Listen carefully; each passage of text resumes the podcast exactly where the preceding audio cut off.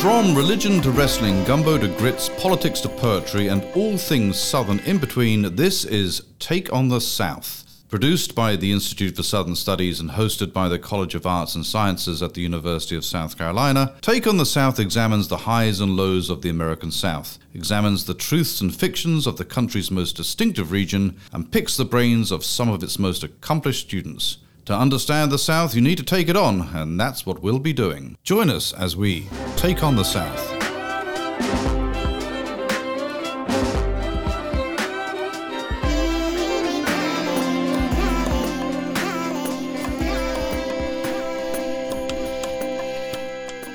Welcome to Take on the South, the podcast of the Institute for Southern Studies at the University of South Carolina. I'm Matt Simmons, the Assistant Director of the Institute, and I'll be your host today. I'm joined by two guests today, one from Old England and one from New England. Uh, the Old Englander, y'all will know as the oftentimes host and voice of the show, Mark Smith, the Director of the Institute for Southern Studies and a Professor of History here at the University of South Carolina. And our New Englander, is uh, Dr. Andrew Burns, an associate professor of history here at the University of South Carolina, originally from the greater Boston area, from the town of Wayland, Wayland, Massachusetts. They're both here to join me to discuss the ways in which those from outside the South, when they come to this place, find themselves having to unlearn and relearn what they thought they knew about this place, and in so doing, find themselves relearning and unlearning parts of the world that produced them.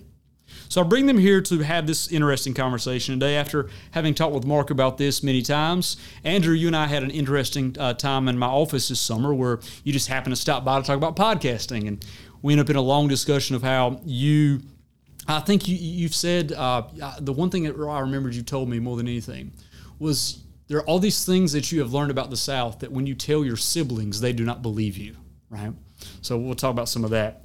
But I want to start with a bit of literature here.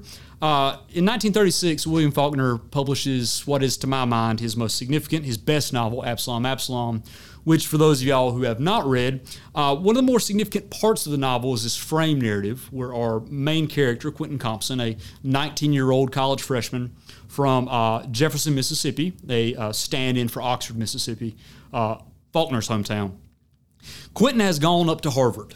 He's gone up to Harvard, and whilst there at Harvard, and remember at this point in time, this is the very early 20th century, Southern gentlemen, if they were going to the Ivy League, went to Princeton, not to Harvard. So he's kind of this weirdo there. No one really knows what to do with him. And so the administrators end up sticking him with a Canadian, right, as his roommate. And early on in September, this is chapter six of Absalom, Absalom, uh, Quentin is recalling the question back in September that his roommate Shreve asks, asked him. Well, it's not really a, a question, it's more of a, a command to the Southerner. Tell about the South, what it's like there. What do they do there? Why do they live there? Why do they live at all? Now, Faulkner's quite loose with punctuation, but in that little bit, he's always using periods, not question marks. However, in chapter 9, the final chapter, at this point, we're having this turnaround where the Canadian is beginning to reinterrogate the story that the Mississippian has been telling him throughout the novel and is going to move towards retelling it to the Mississippian. But he, but he begins that, he prepends that by asking this. He begins talking about how cold Quentin must be living in Massachusetts, being from the South. And he's thinking, if I would have come to here from the South, I would have brought better clothing, Quentin. But he says, maybe I wouldn't have come from the South anyway if I could stay there. Wait, listen, I'm not trying to be funny, smart. And again, this is the Canadian speaking.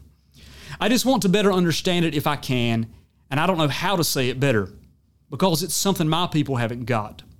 If we have got it all, it all happened long ago across the water, and so now there ain't anything to do at every, at every day to remind us of it. We don't live among defeated grandfathers and freed slaves, or have I got it backwards? Remind and bullets in the dining room table and such to be always reminding us never to forget. What is it?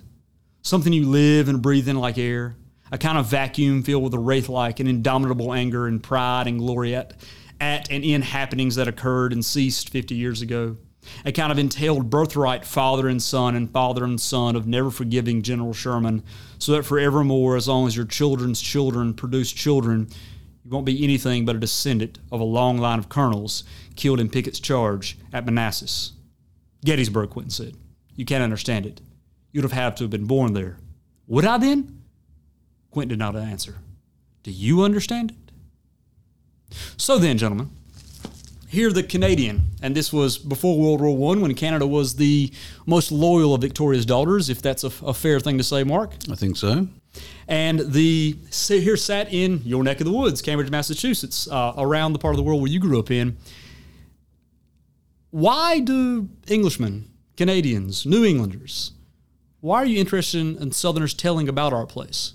And what do we not understand about this place?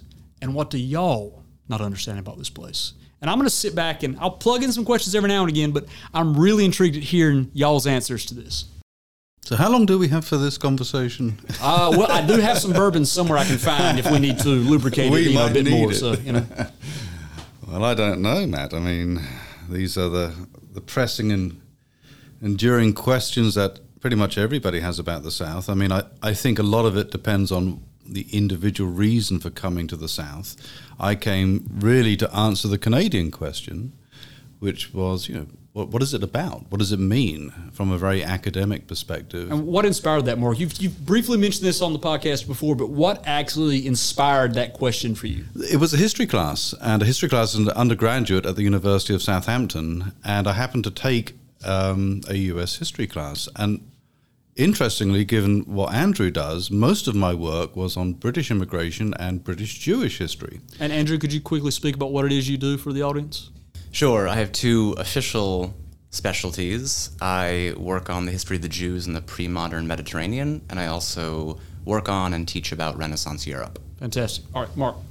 So, you know, there I was, and it was just an accidental course. And the chap who was teaching it taught at the University of South Carolina, and he assigned books. He was on international exchange. He was. He was. Uh, he's retired now. Rob Weir, great colonial historian of South Carolina, and he assigned me a book called "Roll Jordan Roll" by Eugene Genovese. And the the thrust of that book is that the South. It's a complicated book, but the South is a pre-modern society. The old South, that is, the pre-Civil War South, was a pre-modern society, and that fundamentally it had all of the features of a pre-industrial, pre-modern society. And I don't know why that irked me, but it did. And I started to ask questions. That about- being the existence of a pre-modern society in the Victorian era. in in what was arguably the most modern country in the world at the time I was studying this. So how does this work? You know, how does this possibly happen? Surely there were all sorts of innovations in a society that relied on cotton um, and slave labor. And I started to ask the question is the idea of a pre modern South itself part of the fiction of being the South? I got to a point where he just said, Look, I can't answer your questions. You need to come to the University of South Carolina and go to the library. And you need to go through the old plantation records yourself to answer this question. And on, en route, you can get a master's degree and satisfy your curiosity. So that's what I did. I came with a very particular question um, with a bunch of stereotypes that we can get we can talk about in a moment. Um, but that was my fundamental remit. It was a curiosity, like the Canadians' curiosity. Um, and I think Andrew, you probably had a slightly different background in coming to the South, um, not not promoted the, with the same kind of academic question. Yeah, if you came from a place of curiosity, Mark, I came from a place of compulsion. And reluctantly, because the job I now occupy was, in fact, the only job at a Research One university or a fine liberal arts college. The year I was on the job market. And I came to the South with a lot of baggage How long ago was this, Andrew? nine years ago. Okay. Okay. And I, I've come, by the way, and hopefully this will be drawn out during the conversation, I've come to really appreciate this state and this region and to have a lot of curiosity about its past, present, and future. But the beginnings were not auspicious. And I'm listening to you talk, Mark, puts, me in mind of two antecedents. Antecedent number one when I was 19 years old, like the character in, in Absalom Absalom, I read Absalom, Absalom. Huh, how about that? And I read it in a course at Columbia University where I spent a single semester. And it was taught by Barbara Fields. Hmm. And the course was called Telling About the South. And I took it on a whim because people had told me that Barbara Fields was a brilliant teacher and I'd never work harder and I'd never learn more. And those three things were essentially true. And we read Absalom, Absalom, and what struck me about that classroom was there was not a single Southerner in it. So, to get back to your question, Matt, what is it about Canadians, Englanders, New Englanders that makes us so curious about the South and to want to hear people tell about it? So, in a way, that course, as a naive 19 year old, adumbrated my future in the South. Earlier still, I think my own my first memory of the South is one of exclusion and trauma. It was 1989 or 90, and my family was watching Mississippi Burning on, I think, a VHS cassette or maybe television. And I would have been nine or 10 years old. And my family said, You may not watch this. It's too violent, it's too distressing, the racism is so overt that it'll scar you permanently. So I'm the youngest of three children. My older siblings and my parents sat on the couch and watched it. I was banished to my room. At some point, I snuck down out of curiosity and I peered over the edge of the couch. And what I saw, I've never forgotten. I've never seen the film, but I'll tell you what I saw that moment. I saw an African American family standing outside of a burning house, their faces illuminated by flames. And I saw white men in white robes holding torches, shouting imprecations against this African American family. And I remember shuddering and then turning around and going right back to my room and thinking, this is the southern United States. No wonder why my family doesn't want me to see this movie. So, did Roots have the same impact for you? Probably you're probably too young, weren't you? I am a little young, and it wasn't really in my ken as a child or adolescent. So, what Mississippi Burning did for you, Roots did for me. Um, that was really my first exposure to that representation of the South. And of course, that's a series, and that went on for, well, I mean, a whole year essentially. I didn't think of that though as exclusively Southern, and I was young. Mm. I thought of it as American, mm. right? I didn't really have the cultural coordinates to think of it as the South. As you get older, of course, and so much of the South is filtered through this this lens of consumption, visual culture, that it's diluted to the point where you're really dealing with very clumsy stereotypes, but they're the stereotypes that migrate and populate the imagination on the other side of the Atlantic. I'll give you another example um, the Dukes of Hazzard. Mm. The Dukes of Hazzard was extraordinarily popular, and it has every sort of trope you could possibly imagine, right? Um, and it has the Confederate flag and it's set in Georgia and what have you. These things sort of migrate, they're very clumsy. Um, but I don't think I really held on to them very deeply. It was more of an academic question, and mm. as you say, you were you were kind of by by compulsion found yourself here. I, I love y'all have already gone to these uh, cinematic media representations of the South, which I think are really interesting. Of course, the Dukes of Hazzard is going to be popular in Britain because what is it? It's essentially setting in 1970s, 1980s Kentucky or a fantasy version of that, essentially 14th century Saxon mythology, mm-hmm, right? Mm-hmm. It's essentially Robin Hood fighting the Normans, right? You know, and, and Waylon Jennings even says this in the song, right? Yep. You know, fighting the system like a two modern day Robin Hoods, right? Yep, yep. So of course it's going to be popular there. What I'm interested in that you point out, Andrew, and you mentioned roots as well. And many historians, subsequent historians, have taken Alex Haley to task for the ways in which there's a significant mythological impulse in what he's doing rather than a verisimilitude. I'm not even trying to say that word. Verisimilitude. Uh, yes, yes, yes. Um, towards a sort of historical fact, right? And I'm deeply interested in this, and this is something that I talk to my students about often. The way in which the South is both fact, that is, there is a real place called the South, with a with real histories with real cultures, with real peoples, with real economics, uh, with real uh, uh, facts that shape the place. But it's also a set of cultural mythologies and narratives, some of which Southerners ourselves create, and some of which are foisted upon us from without. And this has always been true. This has always been true going back to DeSoto 450 years, who, of course, was one, you know, created many of these mythologies of the South. Uh, you know, and, uh, you know, it, it's hard to know much about the DeSoto voyages in English because so little of that, uh, at least to my knowledge, has been translated from medieval Spanish into, into English, into modern English, um, the accounts of that voyage. But still, there's so much of the South as a legend that Southerners and non-Southerners are always participating in making, which helps to contextualize and shape the facts of the South, but also sometimes ignores the facts of the South for other reasons. And I can't help but thinking, you know, I don't know your parents, I don't know your family, I don't know any of their perspectives on things, but I'm always struck when I think about because immediately what you went to was a sort of racist you know, a presentation, a racist Hollywood presentation of the South. Um, a Hollywood presentation of a racist South is a better way to say that. Mm-hmm. And you're, but you're doing this in Boston, and your parents tell you, I think you said, but you, the racism here is too intense for you, or something like that. And this was 1989, 1990. We were 13, 14 years away from that Pulitzer Prize winning photograph, The Soiling of Old Glory, mm. taking in Boston, where mm. you have a young mm-hmm. white man in Boston taking an American flag and hurling it as if it's a spear, a javelin, at a black activist. And this is a photograph I always show to my students. And when I ask them to guess where it's from, you know, they'll say, uh, Atlanta, Houston, you know, Montgomery, something like that. And then I will say, uh, this was taken in Boston. And if, if I have a kid from Massachusetts in the room, they will always go, oh, yeah, that makes sense. I've had a different experience, Matt, with students from up north, and particularly from my home state. To wit, last semester when I was teaching founding documents, in a document from the north was the mention of a slave. And this young woman raised her hand and she said, Professor, there weren't slaves in Massachusetts. And I said, Really? and she said, No, they were only in the South.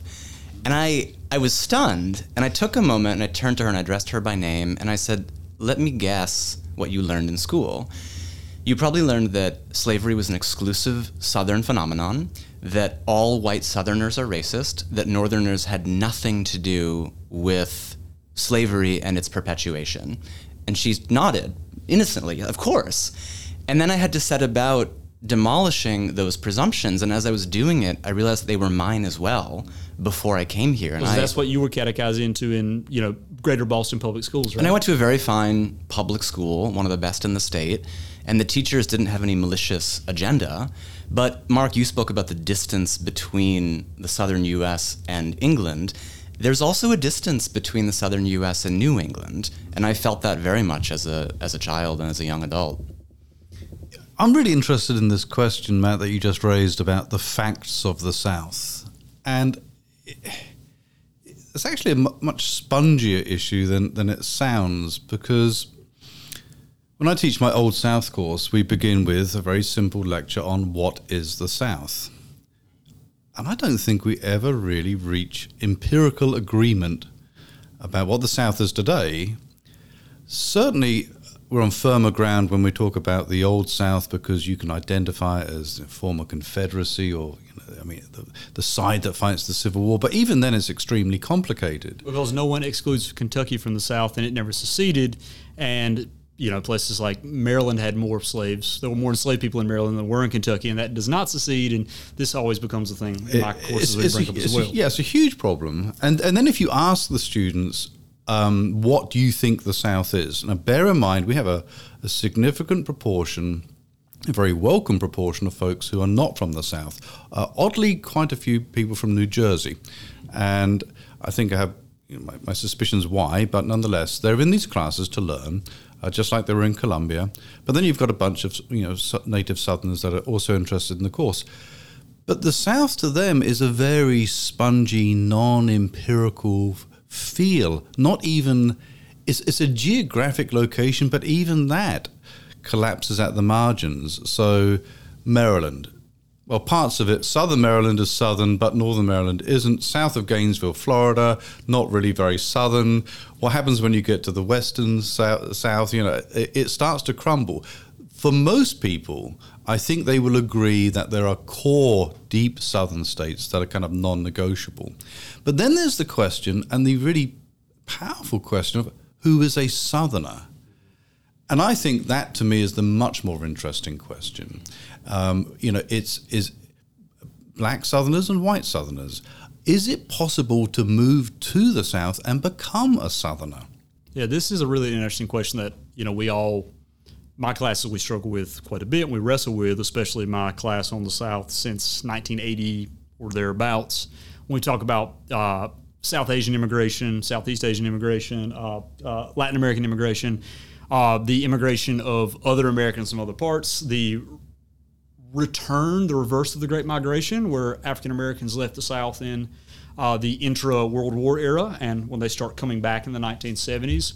And even speaking of this question, when I ask my students to close their eyes and imagine who a Southerner is, almost to a person, they all describe someone who looks and sounds like me.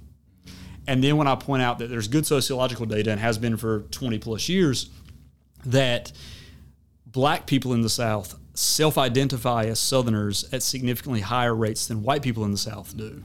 This kind of blows their mind. And when I, you know, I ask, you know, who here understands himself as a Southerner, um, you know, all the, it's, it's interesting. The African American students from the South will all raise their hand uniformly, but significant, but a, a, a, a identifiable few of white students from the southern states will not raise their hand because they might be from here, but they don't identify as such, which I think is, uh, uh I think, somewhat telling. Um, this gets to, so this is, maybe then, Andrew, this leads to me asking you this. In New England, of which a student from Massachusetts this semester told me they don't teach state history in Massachusetts because American history is Massachusetts history, right? Sure. Uh, if Massachusetts, if New England, if the Yankee, you know, as this sort of quasi ethnic construction, right, of what America means, uh, if that is how New Englanders, their own cultural mythology has taught them, has taught you all to understand yourselves, what is the Southerner for y'all? How does he or she function? Who is he? Who is she? What are the characteristics of her? What are her characteristics? Uh, what are his foibles? And how do they exist in contradistinction from the Yankee? And I don't mean that in the derisive way that the guy, the white guy with the southern accent means Yankee. I mean that in the sort of descriptive sense of how New Englanders historically thought of themselves.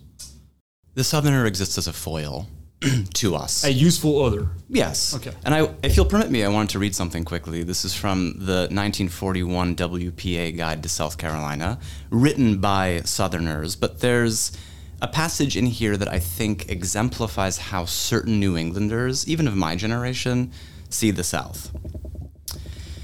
He may live in Charleston, a Southerner, a South Carolinian, excuse me, a city that competes with the New Jerusalem in his dreams, or he may live in a drafty Georgian country house with a three tiered piazza, hidden behind live oaks and magnolias that drip curtains of gray moss above blazing azaleas, wisteria, and camellia japonicas. Or he may live in a cabin near a swamp infested by swarms of malaria bearing mosquitoes, and look out with dull eyes over acres he must till for an absentee landlord. But wherever he is, his attitude is keyed to leisure. He thinks in terms of ease, and has a philosophical contempt for long ordered hours of daily work, week in and week out. The possession or non possession of material wealth is secondary to his ideas of personal value. We could say a lot about this, and I'm sure you, I'm sure you two could each speak for an hour. But what this immediately reminds me of, Mark, is a kind of agrarian fantasy of the South that partly animated your own research here years ago. And I know this because in episode zero, you talk about this old belief that Southerners only saw the sun as the arbiter of time, and then you prove that clocks and a soundscape of bells and all the industrial machinery of the modern world were also applicable and in operation here. But I do believe there's something about a Northerner's vision of the South that is that. That is sort of dilapidated and hazy and philosophically contemptuous of work is in fact stuck in a Middle Ages or in a pre-modern past. No, I think that's entirely right. I mean, this is what what you said was very W.J. Cash. I mean, this is, and that's really my point um, on this issue. the North needs the South to have all of those qualities. The North is not solely responsible for generating those qualities. Southerners do this with enormous appetite and did very quickly after the Civil War.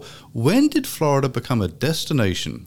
Well, it wasn't 1980, it was 1870. Uh, very quickly, Northerners, fatigued by the Civil War, end up going to the south, going to Florida in particular. And what does Florida do? They establish their own tourist industry.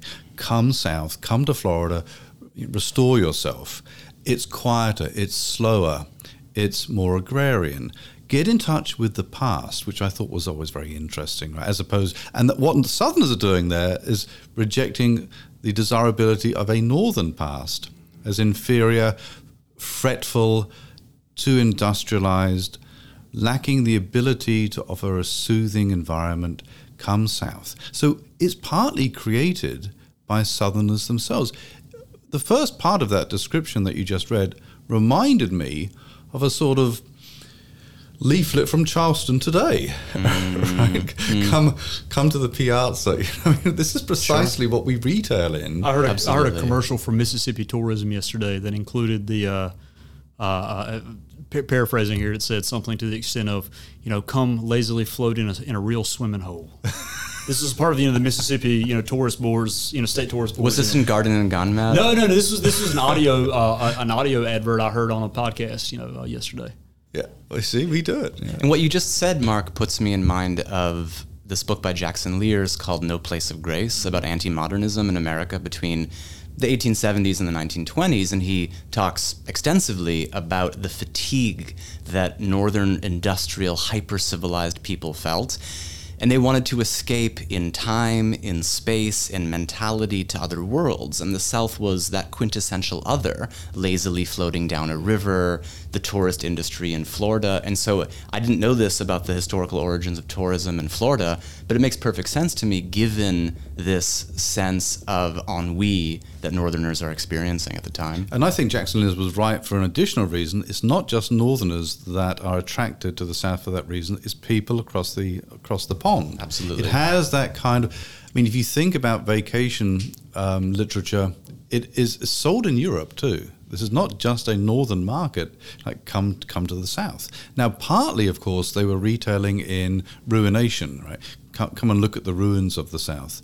But even that was incorporated into the idea that it was a an escape, a place that stepped outside of radical urbanism, radical industrialism, and we've kept hold of that despite the fact that the reality itself, this fact of the South, the empiricism underwriting this, has changed enormously. This, these, these questions, I think, you know, they've really attracted some of the best, most thoughtful historians um, and they're not really questions that we ask anymore because we tend not to, to ask questions about the American national character. Right? That used to be a very popular question back in the 50s and the 60s. And when you're not ask, asking that question is what is an American, then it becomes less common to ask what is a Southerner.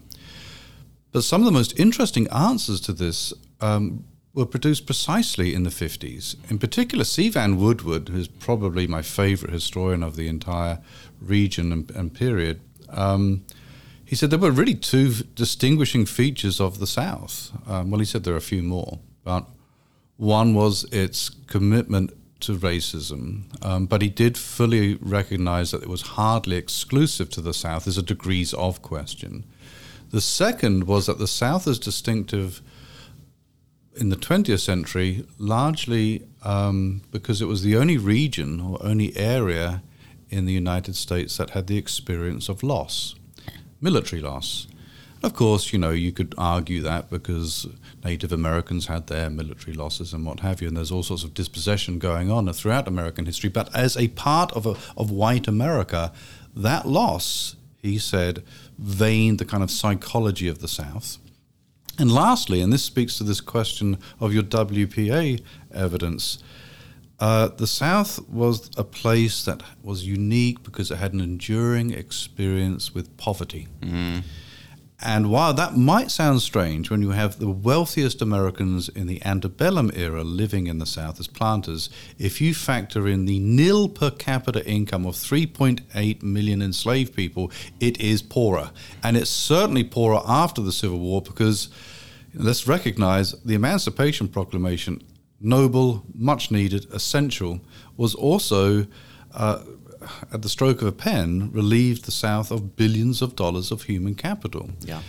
It's not until 1957 that the South's per capita income begins to equal the national per capita income. So this experience with poverty, yeah. I think, is very interesting. But have we moved beyond that? Um, and I think, I think there, t- there there's a way to look at this. The very modern South, you know, the post World War South and then the interwar South. And when I say interwar, I mean Civil War to the Second World War. Well, I, so I love what you're saying, Mark, and I want to speak to the way in which the fantasy of poverty and the fantasy of wealth and privilege, both of which are being featured in that WPA uh, uh, narrative uh, introduction to the WPA uh, works there, uh, how this figures, particularly in the Northern mind, uh, and how it figures in media again. So, one of the things I begin my literature class I normally begin my literature class with is this uh, 1832 novel called Swallow Barn by John Pendleton Kennedy, which is, to my mind, um, the first really great novel, um, uh, a Southern novel.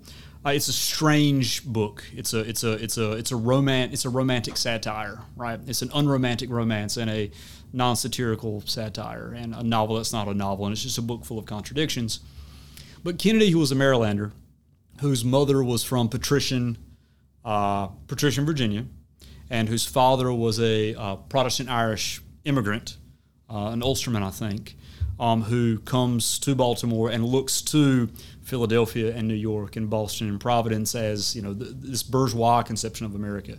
Kennedy in Maryland, this liminal place between North and South, is himself caught in these two worlds, and he in 1832 um, writes this novel uh, about a New Yorker who goes to visit and tour his co- his distant cousin's uh, plantation in the Tidewater, Virginia, called Swallow Barn. And it's a complex book, but so and it, it's very funny and very strange. Um, but there's this one moment uh, uh, uh at the end of chapter 31 that I pulled up here.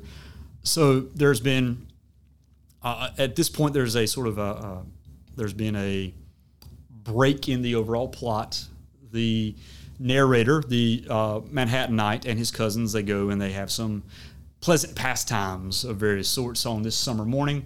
And the New Yorker, who has come south, says this, and this is 1832. The New Yorker, who is our narrator here, says, With such amusements, we contrive to pass our mornings, not listlessly, but idly, this course of life has a winning quality that already begins to exercise its influence upon my habits. There is a fascination in the quiet, irresponsible, and reckless nature of these country pursuits that is apt to seize upon the imagination of a man who has felt the perplexities of business. Ever since I've been at Swallow Barn, I have entertained a very philosophical longing for the calm and dignified retirement of the woods. And then this I begin to grow moderate in my desires. That is, I only want a thousand acres of good land, an old manor house on a pleasant site, a hundred Negroes, a large library, a host of friends, and a reserve of a few thousands a year in the stocks in case of bad crops. And finally, a house full of pretty, intelligent, and docile children, with some few etceteras not worth mentioning. And I doubt not after this I shall be considered a man of few wants and great resources within myself. This, in some ways, becomes the at least a part of a fantasy of the North for the South, right? Uh, you know, we talked about students from New Jersey. I have this stereotypical character I always joke with my students about. The guy from New Jersey who comes to the University of South Carolina, rushes Kappa Alpha or Sigma Alpha Epsilon, um, sells his BMW M3, buys a Z71 um, pickup, and for his four years here, adopts a, um, a, an affected Southern accent and becomes more Southern than any Southerners. And my students all laugh because they all know this guy. Mm-hmm. Yeah. Some of them have said, some of them like are that guy, have admitted to being that guy, and you know several young ladies have said I've dated that guy before, right? So. Uh, that's a part of the Southern fantasy, but also going back to Mississippi Burning, things like you know that great film In the Heat of the Night. In the Heat of the Night, a film, if I remember right, uh, written by a Canadian, um, in which Carroll O'Connor, the racist sheriff, um, uh, the, who plays the racist sheriff, is a New Yorker, right? And in which it's all done in Hollywood, in which there's this construction of no, this is the bad savage South. So the South for New Englanders, Northerners, uh, is always this usable other, this foil, you say. Sometimes the great escape from the excesses of the Gilded Age, um, the, the, the sort of uh, you know, income inequalities you know that are there, to which everyone can imagine to being a great lord and you know owning a hundred slaves and you know a thousand acres and that being very moderate in one's desires. This is patently ridiculous, of course. Either that or this savage place that we are so much more enlightened than. So this brings me back to sort of the key question of the whole conversation, Andrew. Specifically, when you came south nine years ago, what did you have to unlearn from New England? And then, Mark, while he's answering, I'll be jumping to you momentarily. What did you have to unlearn coming from Old England? Well, one of the things I had to unlearn is that every white Southerner is racist. That is what I came to believe as a child and as a product of the Massachusetts public school system. And I, I don't want to lambaste my native state. It has many virtues. And I think that it, it struggles in, see, in trying to see a South other than Bull Connor hosing down protesters, right? And these these terrifying moments from the civil rights movement. And does it struggle to see a South other than that for its own purposes as a way to avoid its own monsters? Sure. And so I'll tell an anecdote. It's a delicate one, but I think it's appropriate for this space. I am a squash player, and the game, uh, which is like racquetball, if your listeners don't know it, Mark's smiling at me because an Englishman, he certainly knows what squash is. And I came from the University of Pennsylvania, which had at the time deluxe squash courts and now has even more deluxe squash courts. And I, came to South Carolina via a year in Los Angeles and one in Florence, Italy, not Florence, South Carolina, which caused a whole series of dislocations internally, but another time. and I found myself playing squash in an abandoned laundry facility near Owens Field. Here in Columbia. Here in Columbia. With two white Southern men in their 60s, one of whom is always armed. Not physically on the court, but he has a gun in a bag that he brings with him to the squash club. And these two older white gentlemen are playing squash, and I'm sitting on the balcony watching. And this young, shabbily dressed African American man walks in. And I felt myself stiffen and as I felt myself stiffen, I started judging myself immediately. Oh God, Andrew, you're you are the racist incarnation of what you thought the South was. But my discomfort was because I was programmed to think that these two white older Southern men, one of whom is always armed, is going to at the very least hate this young man and in, in the worst horrendous scenario imaginable, shoot him. You this were, going you through my head. You're going to be privy to an execution. Yes. Is what you're saying. Yeah. So the young man walks in, and one of my friends sees him, stops playing squash, comes out, and my blood pressure is rising, right? What does he do? He says, Hey, how's it going? We've got beer and water in the fridge. Do you want a drink? And the guy accepts a bottle of water and they the three of them sit down together and just start hamming it up. And it turns out they know someone in common. They both know the guy who owns the laundry facility. Someone worked for someone's cousin. And they just started having a grand old time. And i sat there stupefied. And it even as i tell it to you now it sounds a bit exaggerated as if i am perpetuating one of these northern stereotypes about the south converse to the racist ideology. But I was really frightened that what I was about to witness was, not, if not an execution, then at least a moment of racial tension. And I learned in that moment that the South is in- infinitely more complicated than what we think. And to get back to another point that you both made in episode zero, it resists binaries, and binaries are not helpful when thinking about the South, either historically or in the present.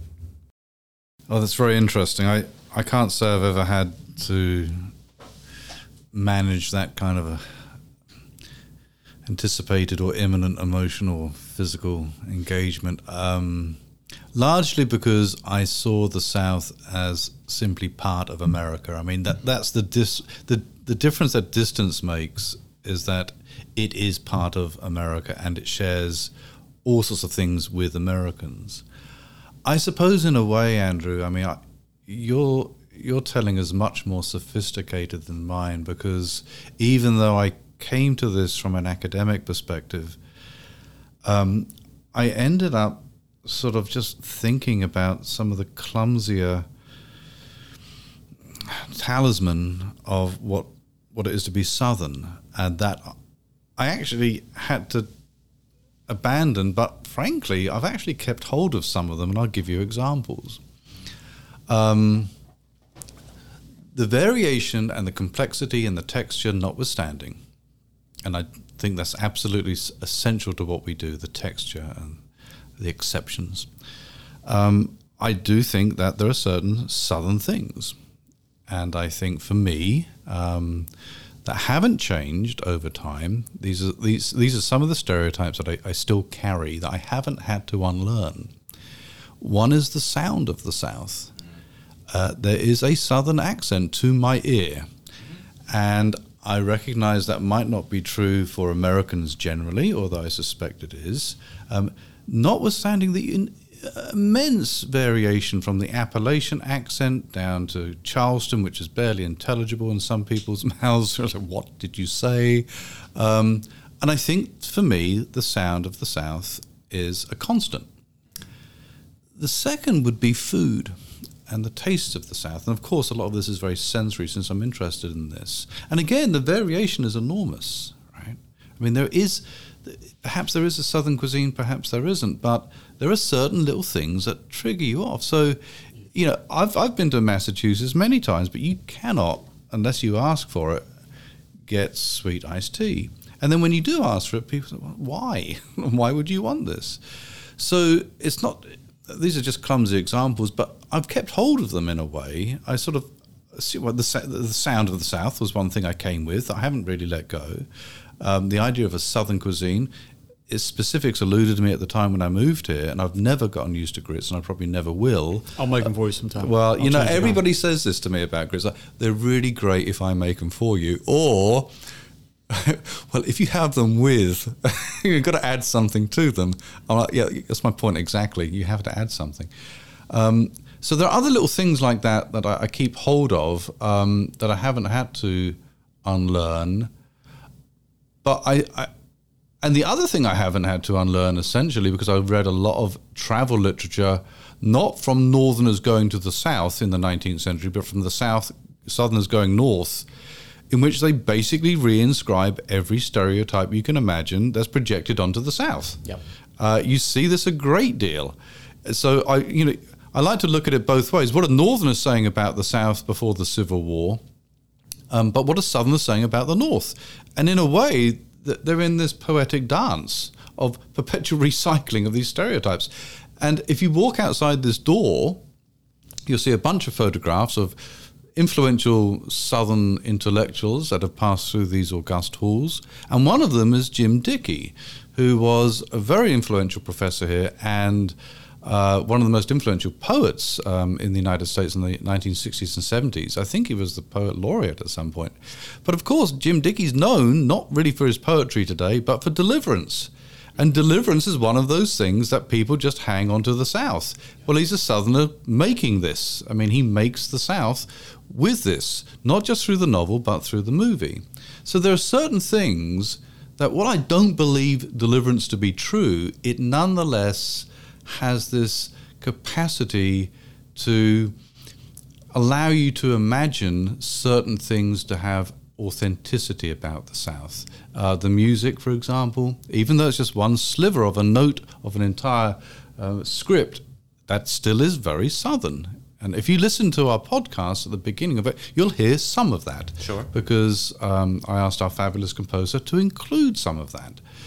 So I'm not sure that I've abandoned all of them. And frankly, I'll go one step further. I'm not sure if I want to. There is a reason I've been here almost 30 years. It's not because I dislike the North or Massachusetts or California. I think they're very fine places. My intellectual guts are rooted here. Uh, I like the people. I like the space. I think the space for me is quite important. I don't want it to be Kansas space, but I don't need it to be European, Cambridge, Massachusetts space. There is a, an Americanness to this, but also a southernness to the way that spatial arrangements are in the South. And they, they are definitely historical, but they're also contemporary. And then I would also say this by way of kind of wrapping up my very long commentary here.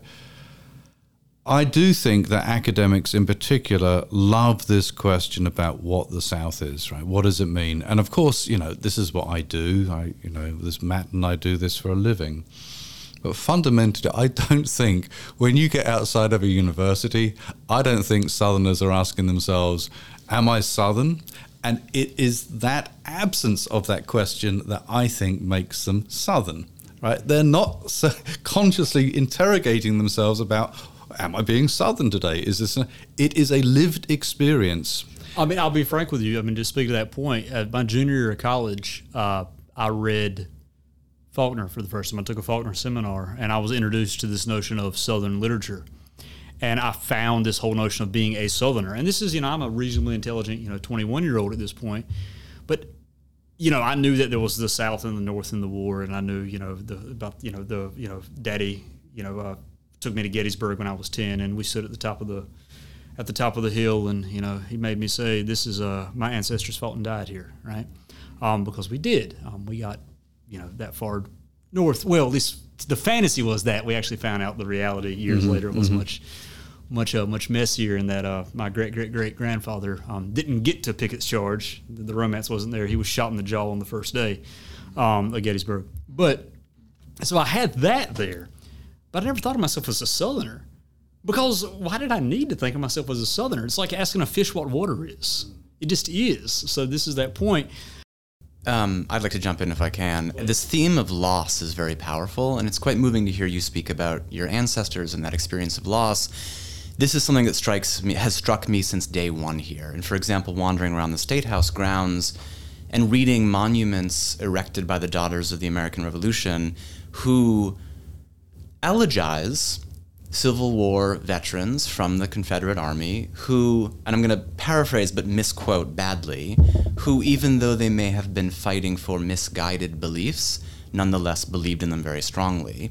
And that it gave me pause the first time I read it, and it still gives me pause. And I think to broaden that out a little bit, this sense of having lost something, if it's Eugene Genovese kind of romanticizing the life of Southern slaveholders in. Um, the Sweetness of Life, The Posthumous Collection, or The Mind of the Master Class, two books which Mark Smith lent me kindly. Um, or The Daughters of the American Revolution, thinking about the more recent past. It is it's something that has deep roots in this region, and they are not present where I grew up. In David Hackett Fischer's book Albion's Seed, and I have no idea if this is taken seriously by people who know anything, aka you guys, but I quite like it and he traces four British folkways in colonial North America. One of them is, is Massachusetts, of course. And he's very good on Calvinist theology, which informs Puritanism. And one of the features of Calvinist theology, as Hackett Fischer points it out, is this belief in, of election. That these Puritans who left England in the 1620s, 30s, and 40s really believed they were chosen by God. And I think, in a certain way, that still permeates the mentality in New England. That does not permeate the mentality here in any experience that I've had. I also wanted to respond to a couple of things Mark said when he mentioned sound and taste and music. With regard to sound and accents, it is inescapable for me too, Mark. I'm not a foreigner, but I'm always sensitive to accents here. And when I first got here, fresh from Italy, having spoken a lot of Italian that year, I reverted to my native patois, which is very fast. And I'm speaking more slowly now than I would have when I first got here. And I had students come up to me in the first week of class and say, Professor Berns, we can't understand you. Can you slow down? And I didn't judge them for being slow or simple minded. I mean, those would be horrifically biased reactions from a northerner. I realized that I was racing and being logorrheic in my lecture delivery, and I had to slow down and make myself understood. Music. I'll skip food for now because it's there's too much to say about it. One of my closest friends here is a retired herpetologist who worked for the Department of Natural Resources for 25 or 30 years. A guy called Steve Bennett. I know him not as a snake man, but as a musician. Because when I got here, I played the mandolin and was looking for a mandolin teacher. And he very kindly agreed to teach me. And then after a while, he said, Stop paying me and doing this formally. Just come over and we'll hang out and we'll jam. Steve is Southern and from rural Georgia, and his family was in the shrimping and fishing industry, and he has memories of crates of shrimp being dumped on his doorstep early in the morning when his uncle couldn't sell the excess catch, and then they would have a big fish fry and they would cook up shrimp. In other words, he comes from, you know, fairly modest circumstances in the rural South, and he's white. And most of what we were playing together was kind of old time fiddle music and bluegrass, which is not really my inclination musically, but Steve is so appealing and so dedicated to it that I wanted to learn from him. And one day I said, Steve, I'd like to play some Cuban jazz. And he didn't flinch. He said, Okay, what do you want to do? And I said, Well, of course, you know the Buena Vista Social Club, this famous movie from the late 90s or early aughts? Very banal of me, but I, I, I invoked it. I said, Let's play El Cuarto de Tula. And he said, Never heard it. And so I put it on, and he was fascinated by the rhythms and the chord changes. He said, Give me a week, Andrew. Come back next week. Let's talk about this. I came back the next week, and he had transcribed not only the basic chord structures and the rhythms, but a trumpet solo. And he had transposed it from a trumpet to the fingerboard of a mandolin. And this is not an isolated incident. And I, to get back to the South, is there a Steve Bennett in Massachusetts or Michigan? Maybe. But is there something very distinctive about his combination of small c Catholic curiosity, uh, wonder about the natural world, musical veracity in terms of what he's interested in and what he'll dive into? To me, there's something, I can't put my finger on it, that's quite Southern about that. Hmm. Yeah, that is interesting. Um, can we pick up on the speed business? I think there is there is something to this a lot of um, African American literature about the South will often talk about the importance of walking, walking from place to place, uh, largely because during slavery, African Americans couldn't walk very far without permission. So, so an element of freedom was the ability to walk without limitation. And walking to me is is something quite southern in this regard is the speed of the walking. Mm. And when I first came here, mm. and I came here in, as a graduate student in the summer of 1989, it's just before Hugo hit, about three weeks, four weeks. And there I was um, wearing my jacket right, in the summer in Columbia, South Carolina, because that's what I did. Moreover, I would walk really quickly from my house to the library, and I'd be drenched by the time I got there. But I kept doing it. It took me ages to walk slowly. And one of the ideas, the kind of the conceits about the South is that it's slow, and people walking slowly just reaffirm that. They reinscribe that. But there's a bloody good reason why people walk slowly because it's hot, and you don't want to walk quickly. But we we both grew up in urban areas where you walked quickly because you could afford to. In fact, you were re- required to.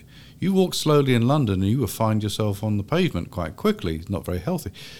There is a kind of, but the, the, there is a there is a kind of geographic reason and an environmental reason why people behave as they behave in the South, and that's just one illustration of it. Quick talking is another, right? We, have just inherited it, and that's what we do. Um, my students said the same to me when I first came here. Can you slow it down? Well, the reason you talk quickly growing up in London is because you have a lot of information to convey very quickly in an urban environment. Not so much. Eh? Where there's a lot else competing That's right. sonically That's right. with your yeah. voice. Yeah, you've got to battle your way in. And here it's it's a more the cadence is different. The openings for intervention, and the way that Southerners tell stories are very.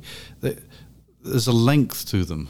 Stories are quite long, and they're carefully built, and they're really interesting. But you have to get used to the pacing with your ears. Absolutely. Because if you don't, you get frustrated. Yeah, it is a old chestnut that parts of the rural South preserve Elizabethan English, and Zora Neale Hurston writes about this. It's quoted in Genovese's introduction, the, the book that you lent me, The Mind of the Masterclass.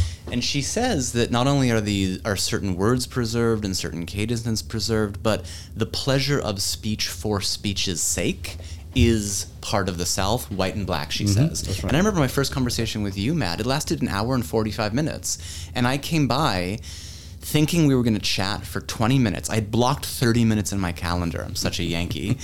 and it was fascinating to talk with you and went on and on. And you just, you didn't have, a, it seemed like you didn't have a care in the world. Oh, we could have gone for another three hours. At some point, I would have pulled the whiskey out and we would have just kept going. Yeah. And you mentioned at the end of that talk, your, is it your grandfather? Your granddaddy, yeah. Who yeah, would yeah. say, you tell it. Uh, so granddad would always say, you know, we'd go for Sunday dinner or something like that after church, and we'd get up, you know, to leave, and granddaddy would, uh, he ate chewed tobacco, and that's what ended up killing him, unfortunately, but um, uh, from throat cancer. But he uh, would spit in his spit bottle and say, he'd stand up, you know, out of his chair, and he'd go, well, y'all might, we've been there for you three, four hours. Says, y'all might as well stay a while, you know, might as well stay a while, right? Right. Which was this thing where that's there was it, there is an elaborate song and dance there. There is you know when you're saying you might as well stay a while, there is the you might as well stay, but there's also um, now might be the time for you to start politely making your way to the door, and you kind of have to know how to do the dance just right, depending on who's saying it, how it's said. There's all these very elaborate sort of social rules, like when I teach my students about the complexities of the term "bless your heart," or uh, or, or or you know or uh, or Northerners um, when they get called ma'am or sir here are very perplexed by this sometimes because there's an entirely you know complex reason for this too, right? Um, and so it's a part of that, but it, but there's a genuineness to it. Y'all might as well stay a while, like you know, let's just start again. And I can't tell you how many times I've been at someone's house. We go to leave, and then we end up staying another hour, and then we go to leave again, and we stand in the driveway for another ninety minutes, and then we finally leave. So it's a three-hour process of leaving, and this is not atypical. No. And I, I wanted to pick up a thread earlier in the conversation. Mark, you spoke really eloquently about what you don't want to unlearn and how there are certain things that you prefer about the South. And when you're in California and Massachusetts, to use your examples, you miss the South a bit. And for me, at the risk of sounding too vague, it's the distinctiveness of the South that I miss when I'm not here and that I long for. What does that mean? The South, to me, is incredibly diverse, not just in the optical, obvious sense of a state that's 38 or 39% African American. There are many other racial, ethnic, and religious groups here, and there is a tremendous range of experience. And then when I travel north and west, in some ways, I feel like the world becomes more monochromatic. And it could be that my range of experience in Oregon or Massachusetts or Vermont, places that I've been recently, is more circumscribed than my life here. I'll give an example. In 2020, just before the pandemic, my wife and I went to a musical event at a now closed yoga studio near Williams Brice Stadium. So right away you have this contrast between mainstream Carolina football mania mm-hmm. and a very ethereal hippie-esque yoga studio. And this musical event featured a college-aged African American um, beatmaster followed by a 65 year old white woman playing an acoustic guitar with her band. and the audience was the same. There was no turnover. It's not as though after the young African American um, beatmaster stopped playing, there was an exodus and then an ingress of a whole other crowd. It was the same group. People danced to him. And then this woman who has since become a friend and musical collaborator, who's now in her, her early 70s, she starts singing this very melodic, a little bit spacey, etheric, South Asian inspired kirtan music with a synthesizer player, her on the acoustic guitar, and a mandolinist.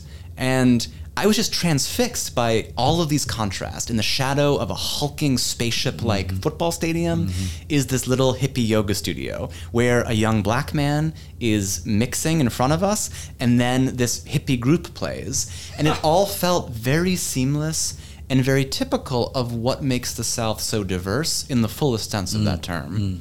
Let, let, let me ask you a question, Andrew.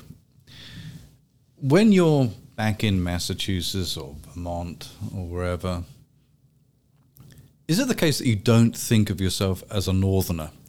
And the only time that you really do think of yourself as a northerner is when you come back to South Carolina, or is that not the case?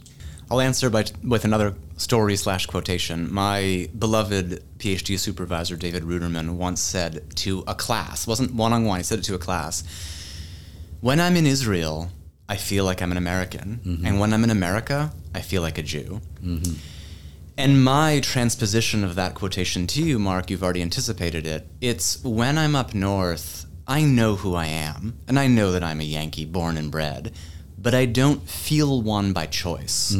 And when I'm here, I am attracted to and drawn by and moved by so much of what's wonderful here, but I'll never be a Southerner. Right. And I've been told by Southerners that I'll never be a Southerner, which didn't feel aggressive or hostile or exclusionary. It felt realistic. Mm-hmm. I c you can't talk like this with hair like mine, with an attitude like mine, and be a Southerner. Because if you tried, and the example that Matt gave earlier of these folks who come south and trade in their BMWs for trucks and what have you, it's lacking the authenticity of it. It would be an affectation. and and it, and it would it would make a mockery, and that's not the point of the exercise. So in a way, you know, ultimately, the invitation to be a southerner is a is a fictional one. You can be a a kind of resident one, but you can never be you're in but not of, to borrow Genovese's famous phrase. And I'm fine with that. Um, I wouldn't want to pretend otherwise. Um, but that's what makes it very interesting to me that there is an invitation of sorts, and you can get so near, but you can't cross that line. Another, go ahead, Matt. Oh no, no, please, please, please. Very quick story. My first week in Carolina, so this is August of 2013.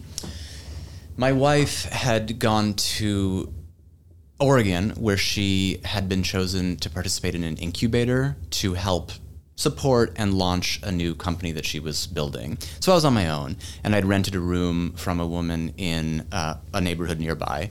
And I was walking somewhat dejectedly one late afternoon, early evening, and this older couple sitting on their screen in, in porch called to me and invited me up, I kid you not, for a mint julep. and it was like I, I felt like I was living in the world of William Alexander Percy and Lanterns on the Levee, where the planter class, the aristocrats, drink mint juleps, and small children suck down, to quote him, with calm rapture, the sticky, sweet, minty, alcoholless substance at the bottom of the glass. It, it should be a uh, it should be a silver drinking vessel. Not a glass. If it's a glass, it's being served wrong. Um, it's a, it's it's pewter or silver if you're quite wealthy. you. Or if you're like me, it's just silver plate. Thank you for that. so I'll come to the end of the story. So we had this nice chat, and I didn't know how to end things. So what I said at the end of the conversation was, "It's been so lovely to meet you. Thank you for your hospitality and the drink. I'd love to reciprocate and have you over for a drink sometime." And they both startled, and the woman said to me, "Well, Andrew." That's kind of you, but I think we better leave it here. and I've told the story many times to a number of Southerners, and to a person, they all are puzzled by that response. I've heard people say maybe they thought you were trying to swing with them. I've heard them say maybe you thought maybe they thought you were trying to escalate the social obligation that you felt. I've heard them say maybe they just didn't like you and didn't want to go over to your rented room for a drink. It's a bizarre story, but it combines the hospitality with this sense of stay where you are for now. Yeah, let me give you my take on that, which I think is fascinating. is a really interesting story, and I'm not haven't had that many experiences like that. But if you take the Genovese view of what it means to be Southern, right, that would be an anti-capitalist response because they don't know they, they don't want to have to engage in the ledger book exchange. This is an act of generosity in and of itself without any capitalization or valuation attached to it. That's, I think, what the Genovese interpretation of that would be, because you know this pre-market, pre-capitalism thing. I don't believe all of it, to be sure, but there is this sense of uh, we don't have to make everything transactional. I'm not saying that you were, Yeah. But you're from Massachusetts, and the idea is that the market matters and you transact, right? And my grandmother would have presented it to me as manners. Andrew, Yes. when you're invited Yes. over, you write a handwritten note and then you invite them over. Yeah, and I think my grandmother would have said exactly the same thing. Um, no way you could anticipate that reaction, of course, but that's my guess anyway. Something like that is going on under, underneath. Mm. I love that, Mark, because it's, it's one of the troubling bits in Genovese's book, and he's been criticized for it. This is your field, I'll tread carefully. But his claim that one of the things slave society did was present a bulwark against the atomizing forces of capitalism, which destroy networks and cultural connections. And this is, he has been criticized for romanticizing slavery and minimizing racism. I won't say more. But I love that you just isolated an economic motive and justification that lay beneath my manners and that was picked up on by this southern couple. I love that. It, it might have been the case. I don't know, but um, yeah, there's there is that hesitancy. You don't find it that often, to be sure. How old were they? I'm curious. They were in their probably mid 50s at the time, maybe late 50s. Might be quite generational at a certain. I- I'll just say maybe it's a class thing, but you know, I grew up. You know, I yeah, I grew up comfortable. Um, but you know, my parents both were uh, grew up in absolute grinding, poor white poverty, and uh, you know, if we didn't thought you were suspicious, we just and invited you over, right? Um, and to basically, even if we didn't want to come over, we would at least have accepted this as a compliment. Said, "Oh yeah, yeah, yeah, that'll be great," you know. And then nothing ever happens, right? If you know we just didn't like you, but this they ain't got no home training if that's how they're going to respond to you. I'm sorry, they ain't. Uh, to- we're uh, you know, this is something I could spend you know the next six hours talking about this, uh, but we do need to wrap it up. So I'll ask you a question both of y'all have said in we've talked about what the south is and how non-southerners understand the south and how southerners participate in that understanding or that obfuscation of understanding as it were uh, at some length we've discussed what the south is how the south is uh, created both by southerners and in a mythological sense by non-southerners as well and y'all have talked about the things that variously you had to unlearn about this place uh, and unlearn about your own selves to navigate this place. I guess the necessary corollary and follow up to this is by learning about the South, what did you find yourself having to learn about Massachusetts, New England, England? What did you learn, and how has the South brought to bear on the ways in which you understand that place from whence you came to the South? You can yeah, I'll please go start, ahead. um, and I'll start with an anecdote. This seems to be my way today, maybe in general. It's a very southern response, by the way. The Is it? anecdote, yeah, Okay. it really is. Maybe I'm becoming more southern than I know. Yes, you are. Wait until you tell that story that you know you go on. You know, I do this all the time. I'll tell these stories, and they'll begin here, and then 45 minutes later, I'll be on something else, and then finally, I'll come back to the point. But I had to tell everything in between to get there. I know. I know the point. There's a lot of affectation and pretense in the North, and there's a lot of genuine, unaffected behavior in the South. And I, again, I, I, am uncomfortable saying that it's such a binary, and you wanted to get away from them, but your question sort of invites Sure, such a formulation, Matt. Illustration. The other day, a student, a student I've never taught before, this is a young academic semester as we meet the three of us this morning. He comes, he makes an appointment, he comes to talk to me, and his the first words out of his mouth are, Professor Berns, tell me about your relationship with, and then he utters a name of God in Hebrew that I'm uncomfortable saying to you, let alone for a podcast, because it's liturgically delicate and it's not to be spoken of casually. And I, I bristled, uh, both because of him asking, using this name of God in vain, and also because his first question to me is, What's your relationship with God, essentially? And I realized in that moment, and then I had to educate him a bit about using certain names of God in a casual way, especially when talking to a Jew. He knew that I'm, I was Jewish because I told him that in class the day he made the appointment. And then I realized that I felt very guarded and defensive when talking to this kid because I didn't really want to talk about my relationship with God or my ancestral faith or the degree to which I believe in His Word, believe in some of the subjects that I teach in my course on Kabbalah, which I team teach, by the way. Shout out to my colleague Matt Melvin Koushki. And this moment, this 45 minutes in my office, I think illustrates what you're getting at, Matt. That in order to meet this kid where he is, which is a life of devout Christian belief. He told me that he spends an hour and a half every morning in prayer, Bible study, and meditation, which to him are seamless activities that congeal and combine. I had to drop some of my New England aloofness. And he really wanted to talk as two people, not as a 19 year old student in my class and a tenured professor. He wanted to talk person to person about faith and history and what it means to have conviction in what you study and what you teach.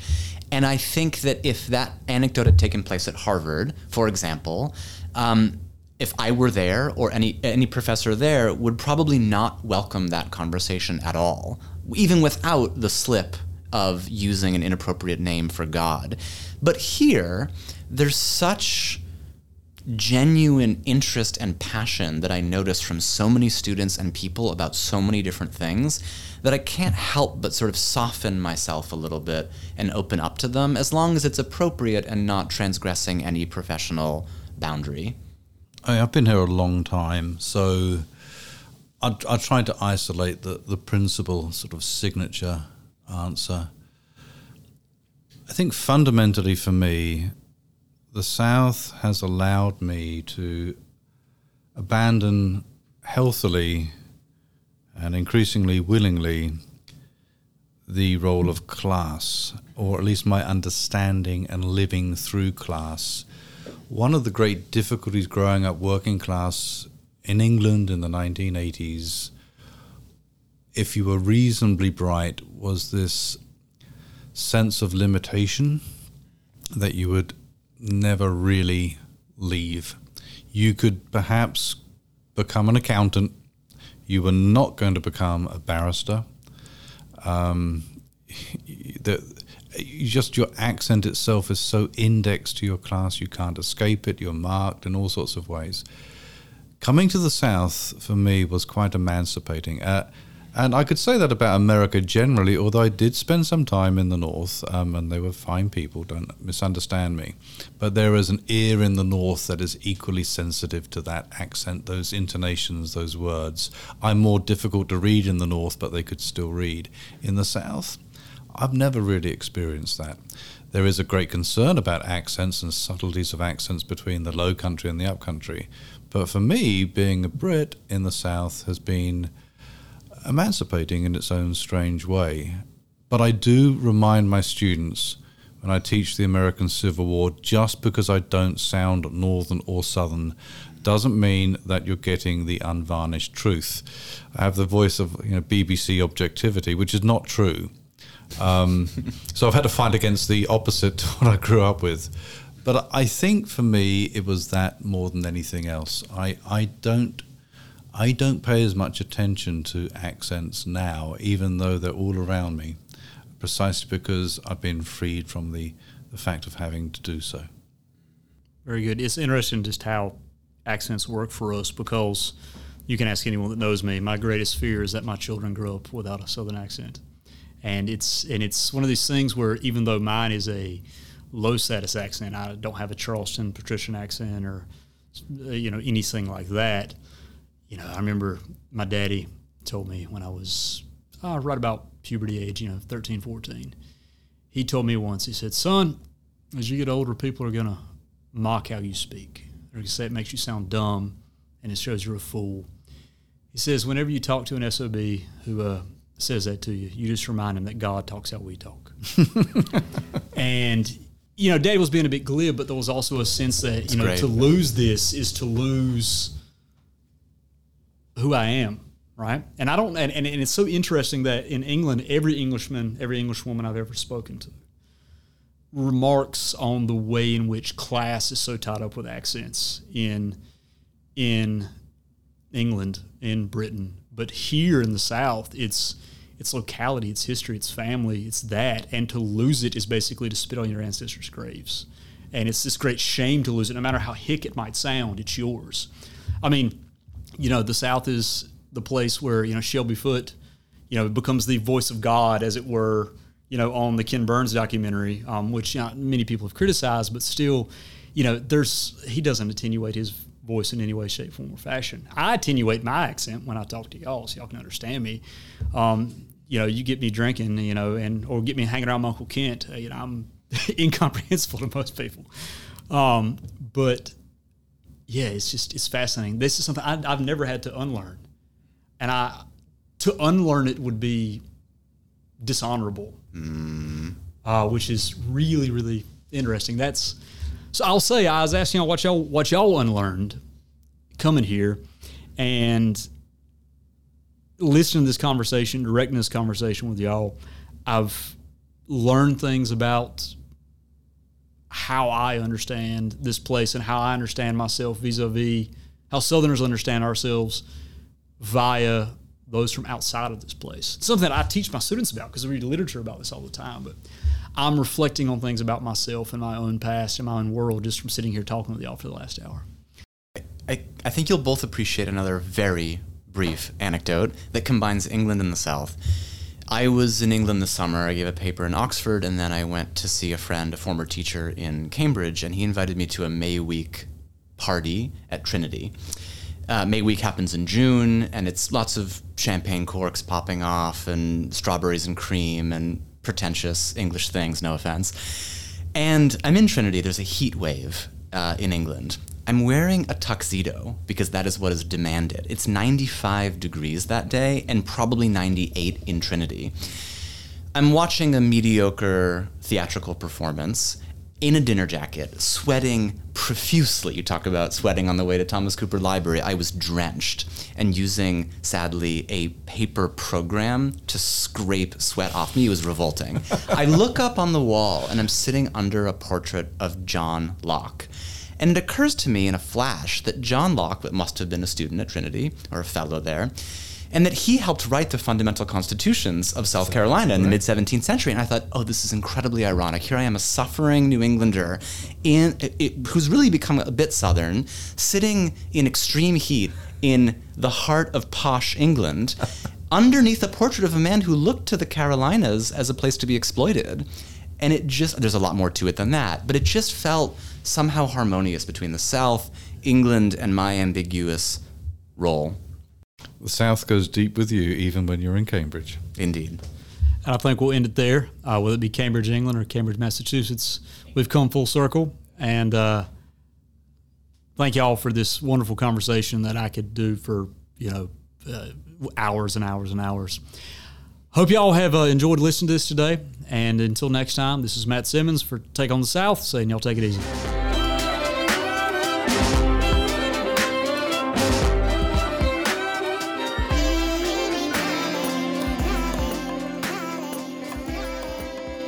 That was our Take on the South. Let us know yours. Find us on Facebook, Twitter, and Instagram at U of SC South. Take on the South is produced by Matt Simmons of the Institute for Southern Studies Special thanks to Professor Dave Garner of the University of South Carolina School of Music for composing our music. Tune in next time for another Take on the South.